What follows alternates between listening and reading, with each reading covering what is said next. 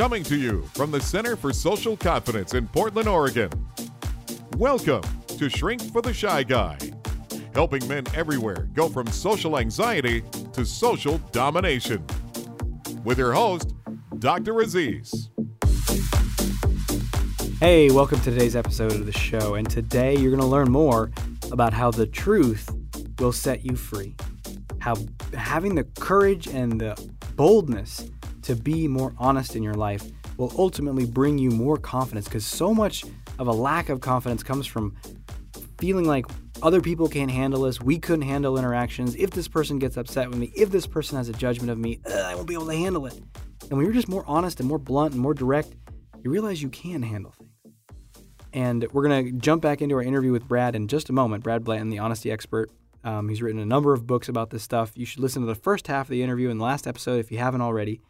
And we're going to jump into that in just a moment. I want to tell a brief story, though, about me trying out some of the stuff that he said last week, and then we'll get into the interview. Before we do, though, just a reminder, call the show hotline if you have questions. I'd love to do Q&A and ask the shrink segments, that sort of thing. The hotline is 206 338 3176.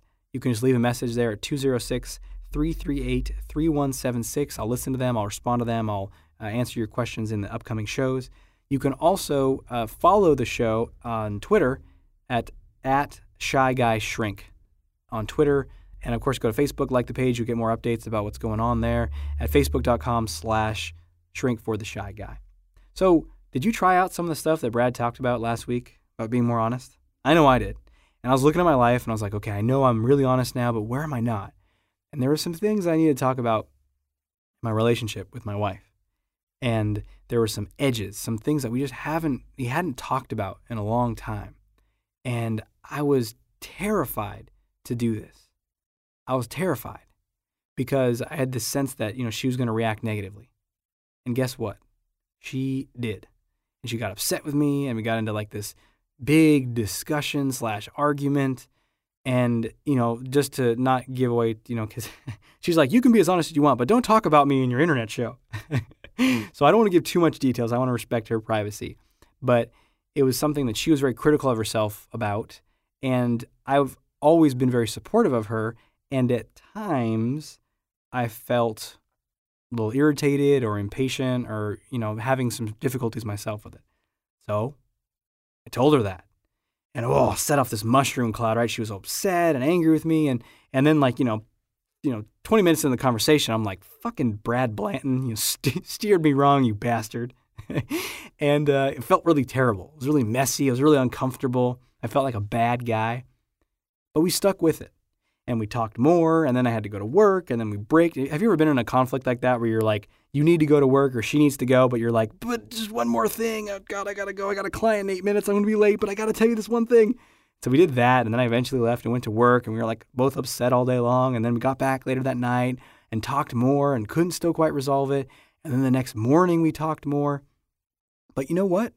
Within like two days and through all those conversations, everything was like deeper and more intimate and more connected and there was like a flow between us and after that it was like we were even more in love and more connected and i felt like i could say anything to her and she could say anything to me and just like that intimacy was re you know re uh, reclaimed and it was amazing and then so you know 3 days later i was heralding brad, brad blanton's a genius so the key takeaway here as you listen to this rest of this interview that we're going to jump into is that it's messy being real is messy, and the point isn't to not make any waves. The point is to be who you are, show up, and really connect. And that's what real life is about.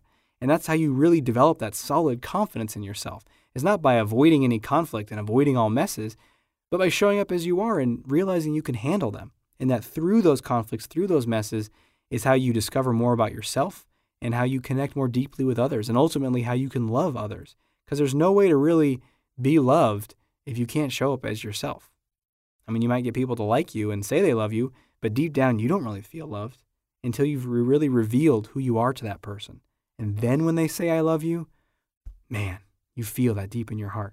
So that's what I want for you. And that's why I want you to encourage you to keep trying this stuff out, even if it's messy. And we're going to jump back into that interview with Brad now. Expert interview. that's why you offer kind of extended workshops is to help almost reprogram someone from their upbringing because a lot of people say, oh, that sounds refreshing. And then they have this internal block of, I'm a, I'll be a bad person. Um, uh-huh. If I say what I want or am too direct or am blunt with someone, I, they, and they feel a, a lot of shame as a result of doing that because of their programming. Uh, how would you help someone in one of your trainings or workshops or in therapy? How would you help someone work through that? Well, one of the advantages of being in a workshop is you're in a community of friends and you make some agreements for a limited time. Like in my eight day workshop, they make an agreement for eight days that they'll tell the truth. And they realize that everyone else has made the agreement. And so they get to do it in a sort of a special circumstance. They get to experiment with it. And they find out how surprisingly uh, wonderful it is to um, to share with other people honestly, even if what you have to say may not be what you would have said if you're in usual polite company. And one of the things people do in that workshop is every night we have everybody tell the whole story of their life. And we try to look for the themes that emerge in their stories. What have they done over their lives that sort of reenacted over and over again. What are the ways they shoot themselves in the foot when they're just about to cross the finish line? What are all the ways that they use to interrupt telling the truth about what's going on with themselves in order to remain and keep the illusion of being in control? And so a lot of that comes out in those stories, and people really get to know each other pretty well. And then about four or five days in the workshop, everybody takes off all their clothes and they have to stand up in front of the group of naked people, naked, and talk about their bodies, say what they like and what they don't like, what they're ashamed of, what they're proud of. And if they get embarrassed, they just be embarrassed, and we coach them to experience the embarrassment. And it increases, then it decreases, then it goes away. Because when you experience an experience, it comes and goes. But when you resist experiencing it, it persists forever. So the resistance to the experience of shame causes shame to persist. And we demonstrate that if you actually experience it, it's just a rush, you get a little extra high heartbeat, and you get warmth in the front of your face and down your neck and in the front of your chest and your body, and you feel sort of tremulous, and you go ahead and you describe it, and you might cry, or you might recall some more embarrassing circumstance, and we'll go into it. And then what happens is when they experience their way through it, they realize, well, here I am naked in front of a whole bunch of naked people, and I'm not embarrassed anymore. And so the after that's through, we ask everybody to tell their summary of their sexual history. When did they find out find out they were sexual beings? When did they first play with themselves? When did they first masturbate? What, what was it like when they lost their virginity? How many partners have they had? Were they male or female, or have they done them with animals or vegetables or minerals or whatever? And they tell all that. Everybody thinks they have the most awful secrets in the world, and they tell their deep, dark secret they think no one else in the world has ever done, and usually two or three other people in the workshop have done it. So it's very relieving, and so people dread that up to the fourth day or fifth day when we do it, and then they're videotaped, and we we we, we go over the videotape of them so they can see themselves naked in front of the group talking about their body and see what everybody's talking about. So there's a thorough opportunity to be able to experience whatever is there for you to experience having to do with your imagining about what other people think of you and, and what you think of yourself and all that. And what happens in that workshop is by the end of the seventh or eighth day, everybody falls in love with everybody else. Hmm. They fall in love with each other because they're so appreciative of their mutual honesty. Plus, after that fifth day with everybody naked, they dreaded it and dreaded. It. Then from that day on, I had to say to them, "Put your damn clothes back on. Put your clothes back on. Put your clothes back on." Everybody, because they think that freedom must be in nudity. I have to teach them how to be free with their clothes on. and uh, it's a very it's a very powerful workshop and very good. We have a book called The Truth Tellers, which is stories contributed by workshop graduates all over the country, all over the world, and what happened when they went home and showed their life story tape to their parents and their ex spouses and their spouses and so forth, their brothers and sisters and all the uh, family discussions. Oh, it didn't happen that way. You were wrong. This is the way I remember it. And they have all these conversations that lead to greater intimacy in the family. The short term conversation is pretty scary and they get mad at each other and get their feelings hurt, but they stick with each other as families generally do. And what's underneath it all is that they do care about each other. And it emerges. And they're grateful for having been heard. And they tell their parents all the things they got by with that they never got caught. And then their parents know, and then they don't have to hide anymore. Mm-hmm. And so you develop this liberation from the network of carefulness that you were raised in, and you no longer need it anywhere in general open society. And uh, now and then you might have trouble with someone out there in the world, but go ahead and have it. The thing is, life is trouble. There is no life without any trouble. So spending your life trying to avoid trouble is more damn trouble than it's worth. so that's what that's what people in the Truth Tellers book. We just released the audio book of the Truth Tellers, and it's doing pretty good. It's right popular. People are listening to the voice recording, and lots of people are getting the books on their iPhones and stuff now. So oh, great! I didn't know that. I'm gonna have to check that out because I love the idea of hearing about how you know Kate, stories of how it works in people's life because I think that's that's the fear that I have when I was reading your book and what I read other people who talked about it or your your radical honesty book, and that was I read it and it was refreshing. It was like yes, yes, okay, I'm gonna do it. And I close the book and I, you know, go to work the next day and I'm like, no, no, oh dear God, you know, and um, and and that's that's actually something I want to make a, a get a distinction on is that I think that there's layers of truth, um, and you know, if I'm uh, like, like there's sort of sometimes there's like a an external pushing away of someone like you I don't like you you're bad you're ugly or something like that. And then underneath that is some vulnerability that I'm trying to protect or I feel bad about myself or something along those lines. Mm-hmm. and I'm wondering how you uh, guide people through that. Like would you well maybe I'll leave it at that. Like how would you get help them get to the lower layer um, and not just stay at that surface level of kind of being critical or off putting. We're going to pause and take a brief break, and then we're going to jump back into the interview with Brad Blanton. So, you're listening to this internet radio show, and you're hearing all about how you can increase your confidence. But how do you actually make that happen? How do you turn it from an idea into your reality? One of the fastest ways to make massive changes in your life is to join with others who are on the same journey. Dr. Aziz has recently started offering core confidence groups, which allow you to be a part of a group of people who are making the same changes you are. With the power of a group behind you, no limits can stand in your way. To find out more about upcoming group opportunities, go to socialconfidencecenter.com and click on Confidence Coaching.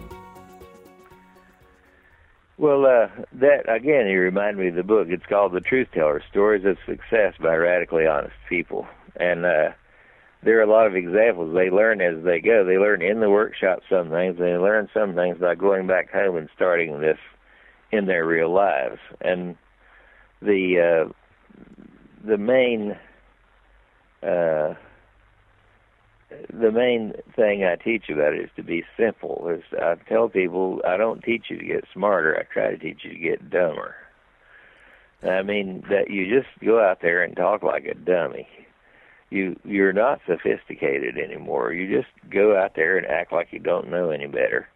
So you say, "That stinks," or I imagine you're sick of looking like that with that wart on you, or you say things like that, and they say, "Oh, you're not supposed to mention that," or they they say, "Well, I'm glad somebody mentioned. It. Nobody ever talks about it," and you end up having a deeper relationship with them because you spoke out loud about something which had previously been unspoken.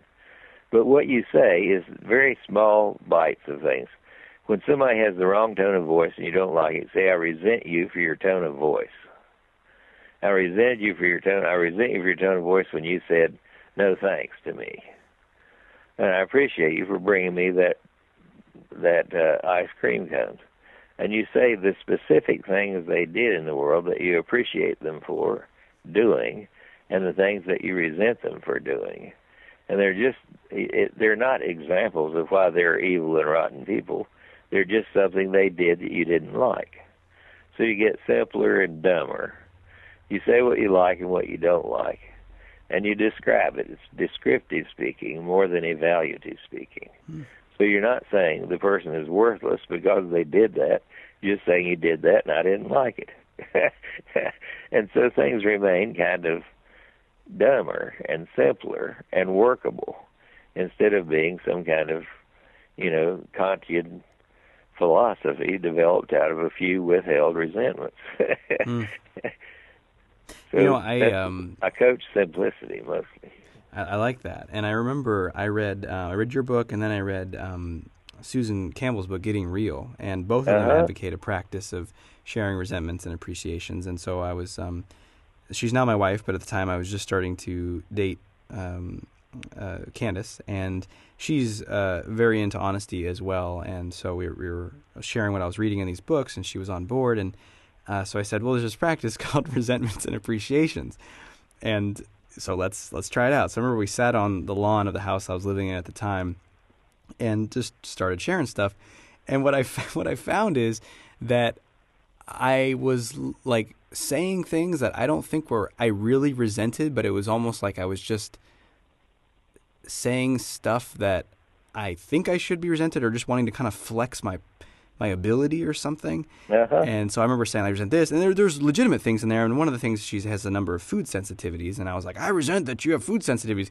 And I look back and I'm like, I really don't, I really don't care. Like, I don't, doesn't you know, doesn't affect me yeah. in any way. And and uh, and then of course you know she uh, was sensitive about that subject and a few other things, and then so she kind of just came back with all these resentments.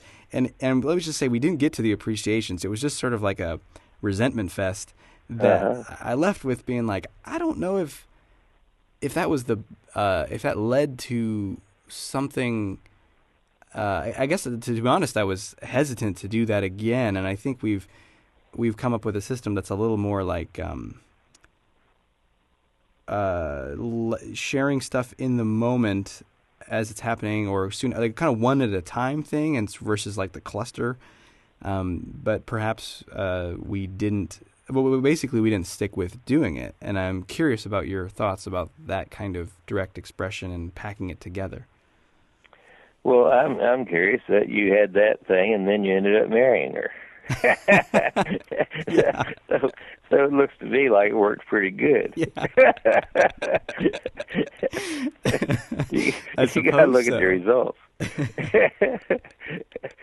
uh, so what happens is Susan is a radical honesty trainer. In fact, we're meeting in Greece in a couple of weeks, and uh, I'm doing a Greek workshop, and I'm trying to set her up to do one next year at this place called Kalikalos.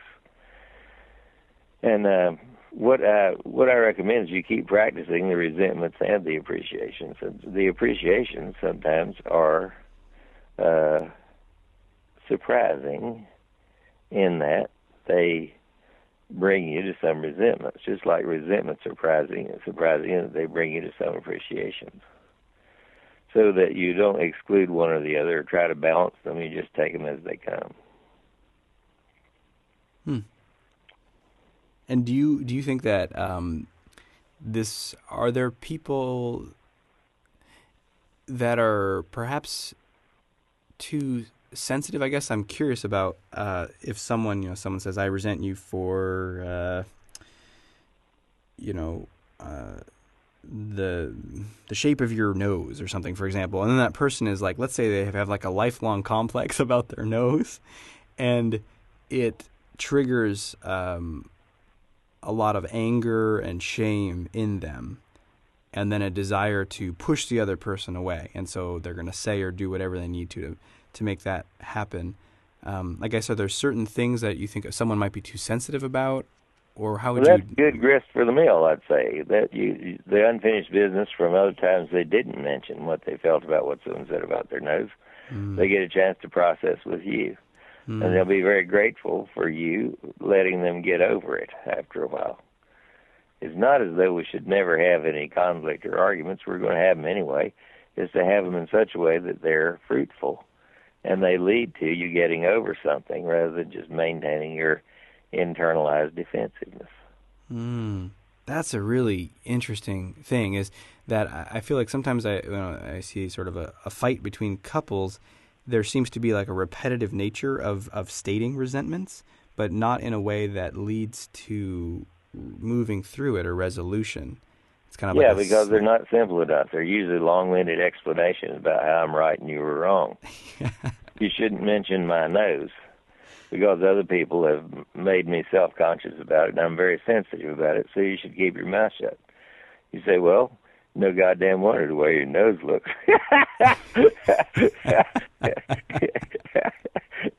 and then you're off to the races. it doesn't mean you have to turn back to the nice guy again, you know. Mm. mm. That is, that is I, I, it's so, you know, talking to you is like reading your book. Very, very refreshing and inspiring. And you know, one of the things that I uh, teach throughout all the stuff that I put out there is a lot about confidence, how to believe in ourselves and take healthy risks in life and and uh-huh. put ourselves out there. What would you say the connection is between honesty and confidence? Well, you get some practice in being present to your own experience and reporting it. It's like uh, confidence comes from awareness. That's what I think. That you, when you start gradually changing your identity to your present tense, noticing being, uh, how you're doing is not as important a question as it was when you thought that who you were is your performance. Because most of us go around saying, How am I doing? How am I doing? How am I doing? How am I doing? How am I doing? How do you think I'm doing? How do I think I'm doing? It doesn't make much difference how you're doing if who you are is not your performance. Who you are is one who has various things you perform and and you get some feedback about them. But if it doesn't mean that you uh, are an awful person, it just means you were an asshole once. and it's like you offended somebody, and maybe they need to be offended about it. The thing is, it's like it doesn't matter so much hmm. what you imagine other people imagine about you when wh- who you are is not their imaginings anyway, or your imaginings either. So it's like you can take the awareness continuum. Everything that you can be aware of can be divided into three parts. You can notice what's going on right now in your body within the confines of your own skin. That's part one. Part two is you can notice what's going on around you, outside you, in the immediate present tense world. That's part two. And part three is you can notice what's going through your mind.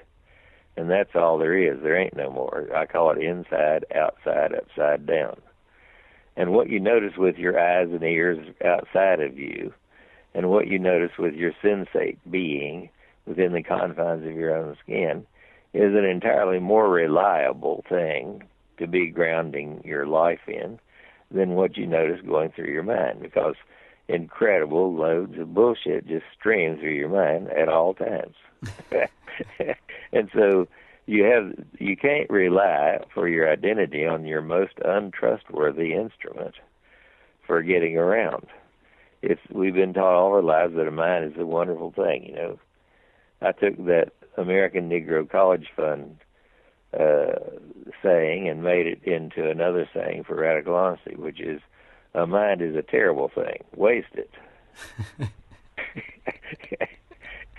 and I think Uh, that a mind is a terrible thing, and you might as well go ahead and waste it because it's an unreliable form of orientation. So if I'm grounded in my experience and I'm paying attention to what I notice and sensations in my body, and I'm paying attention to other people when I'm talking to them, I'm looking at them and listening to them, paying attention to their tone of voice, getting the messages they're putting out there, not just the verbal content of what they say. And then I'm also paying attention to what they're saying and what's going through our minds, but it's not the most important thing.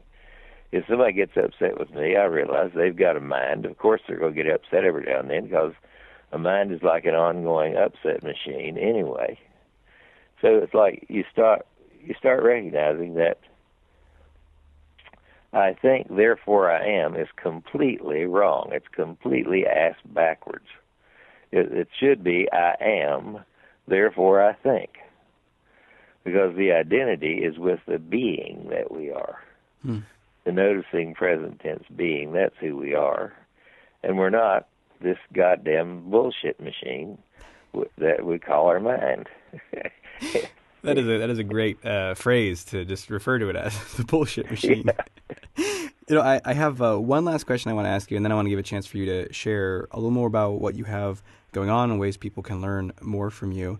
Um, the last question, though, is you said something about you know we can't avoid all trouble in life, and that just creates more trouble. And there's a quote from your um, Radical Honesty book, which I love, which is, "We would rather be sure of a correctly predicted negative outcome than face the realistic uncertainty of an unpredictable future, even if it includes the possibility of great joy and success." And I really relate to that. There's this need for certainty that we'll get at all costs, even if it you know involves living in a cage or a lens of pessimism. And so, um, what are your thoughts about risk taking? How can someone uh, move towards that, or just any messages you want to give about um, the inherent risk in life or how to deal with uncertainty? Well, we tend to be afraid of predicting the future wrong, and we always want to protect ourselves against not being in control. so we have this kind of control madness that we get schooled in quite well in the way we're raised and schooled and everything else, and we get thousands of examples of it on TV all the time. We believe we're supposed to be in control. And people are afraid of anything that is intense emotion. They're afraid of intense sexuality. They're afraid of intense anger. They're afraid of intense sadness. And they're afraid most of all of intense joy. I think of all the things people are scared of, completely joyful, unmitigated love is one of the scariest things because it feels like you don't exist anymore in terms of your ideational performance. People are afraid of being really intimate and being vulnerable and, and being open to possibly being hurt, afraid of losing their loved ones, and they're afraid of running them off, and they spend so much time trying to make sure that they don't, they end up doing it. Hmm. So it's always, oh, please, please don't throw me in that briar patch until you finally get thrown in the briar patch and that's what people do. They end they tend to create what they try to avoid. if you really want to take charge of your life, you have to be willing to experience what it is you're trying to avoid, and don't avoid it. Have the experience and be willing to be with it. Take the risk. If you lose, fine. You'll get your heart broken. Your heart will heal. You can get it going again. It's a. Uh, it's like recognizing that what you do in order to avoid the things you imagine is the worst thing is probably the most powerful thing you're doing to make sure it occurs. It's like in golf, you know. Be sure and don't put that ball to the left. Just be sure and don't put it to the left. Don't put it to the left. And damn if you don't put it to the left. You say, How could I do that? Because that was all that was on your mind was the left. Yeah. you know, and the same thing happens if you don't if you don't take your life's beginning, the stories that you're living in now, and you don't own it and tell the truth about it, you don't have any chance of modifying the future and being creative in your life, making your life a work of art, and living like an artist. If you live like a scaredy cat, it's very, very hard to live like an artist. So it's more fun, though, a hell of a lot more fun to get out there and play and make mistakes and get hurt now and then, get offended now and then, get over it now and then, and get back to love again now and then. Hmm. And learn that forgiveness is something that has to do with you getting over yourself. And that you get over blaming someone else. And at the same time, you stop blaming yourself. So that forgiveness occurs for you from within by you being able to get over someone you're holding a grudge against so that forgiveness is for your selfish benefit as well as the benefit of the other person. Hmm. So that's that's the way to do it is by living out loud, telling the truth, hurting each other's feelings, facing what you're scared of, being willing just to shake hands with fear. It's nothing but anxiety. It's like it's a whole bunch of tremulous feelings in the body and the heart rate a little bit fast. It's just a bunch of sensations. And if you're completely willing to experience them, you get over them in a minute or 2 Mm-hmm. But people spend their entire lives trying to avoid a minute or two of sensation. Exactly. Uh, that reminds me of I don't know if it was Gay Hendricks or maybe he was quoting someone else that said that behind every communication problem is a 10 minute sweaty conversation that you just don't want to have. Yeah. And it's it's very Exactly. short lived usually. yeah. Well, that's great. Um, I, I was nodding my head with so much of what you're saying during this interview, and I really appreciate it. I think your message is so valuable. And so, for anyone who's listening, uh, if uh, there's any ways that people can, you mentioned uh, some of the books and workshops, but maybe just uh, guide people to where they can find these things. Also, in the show notes below uh, on the page here, I'm going to also have links to these things. But just to give a little um, pitch or anything you'd like to share about what you're doing. Well, you can, most of what you can find out is at radicalhonesty.com. I'm about to launch an, I just launched the audio version of the Truth Teller books, and I'm about to launch an online course called Radical Freedom through Radical Honesty. And um, it's a, an online course. It'll be about four weeks long, and it'll be being launched at about a month from now.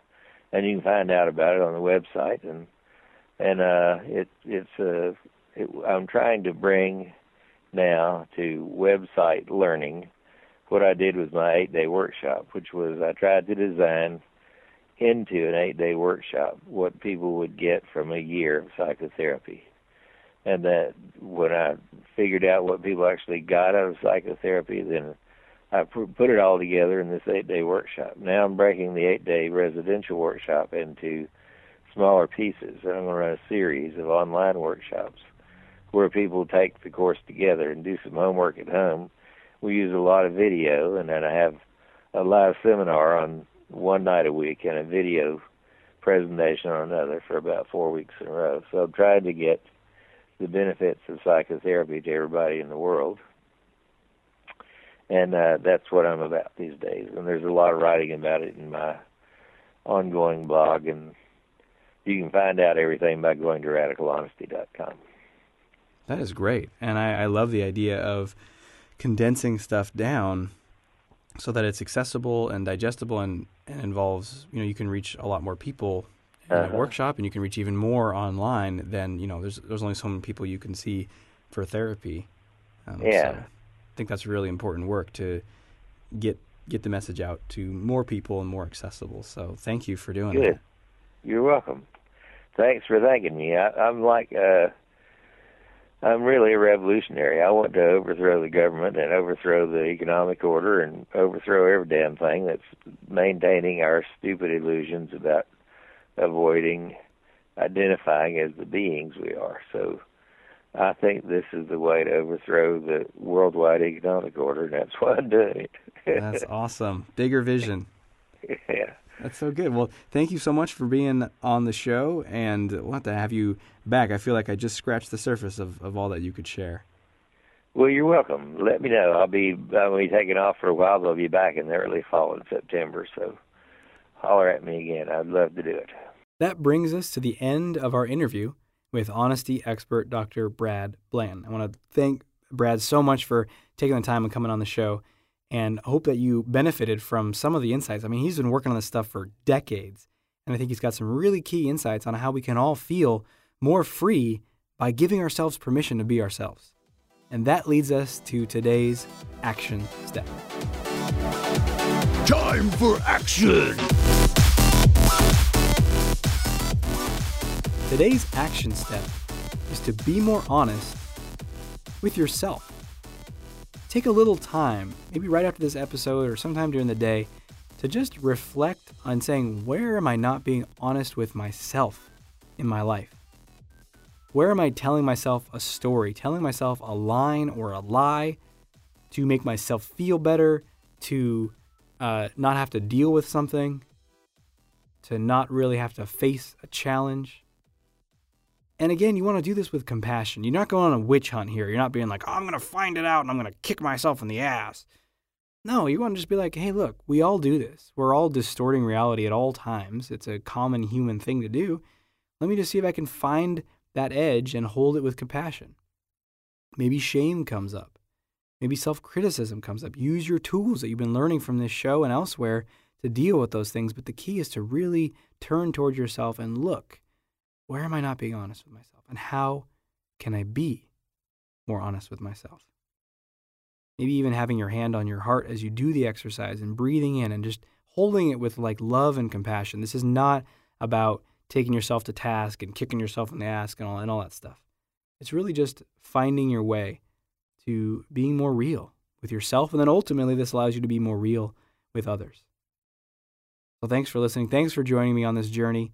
And I look forward to sharing so much more. In upcoming episodes, we have uh, interviews with other honesty experts who are amazing teachers of mine who've helped me tremendously. One of them being Dr. Susan Campbell, who's taken a lot of Brad's stuff and applied it into the area of dating relationships. And she's written a book called Truth in Dating How to Really Just breaks the whole mold on the on the pickup artist stuff and I'm I ask her a lot of questions about that and how to how do you really be comfortable in just bringing yourself into the world when it comes to finding someone and creating a relationship and finding love. And she's got some amazing insights. I mean, it's one of the my favorite interviews that I've ever done. So I'm to be sharing that with you soon and many more things about how you can free yourself, become more socially free, become more confident and be who you are in the world. And so until we speak again, may you have the courage to be who you are and to know that you're awesome.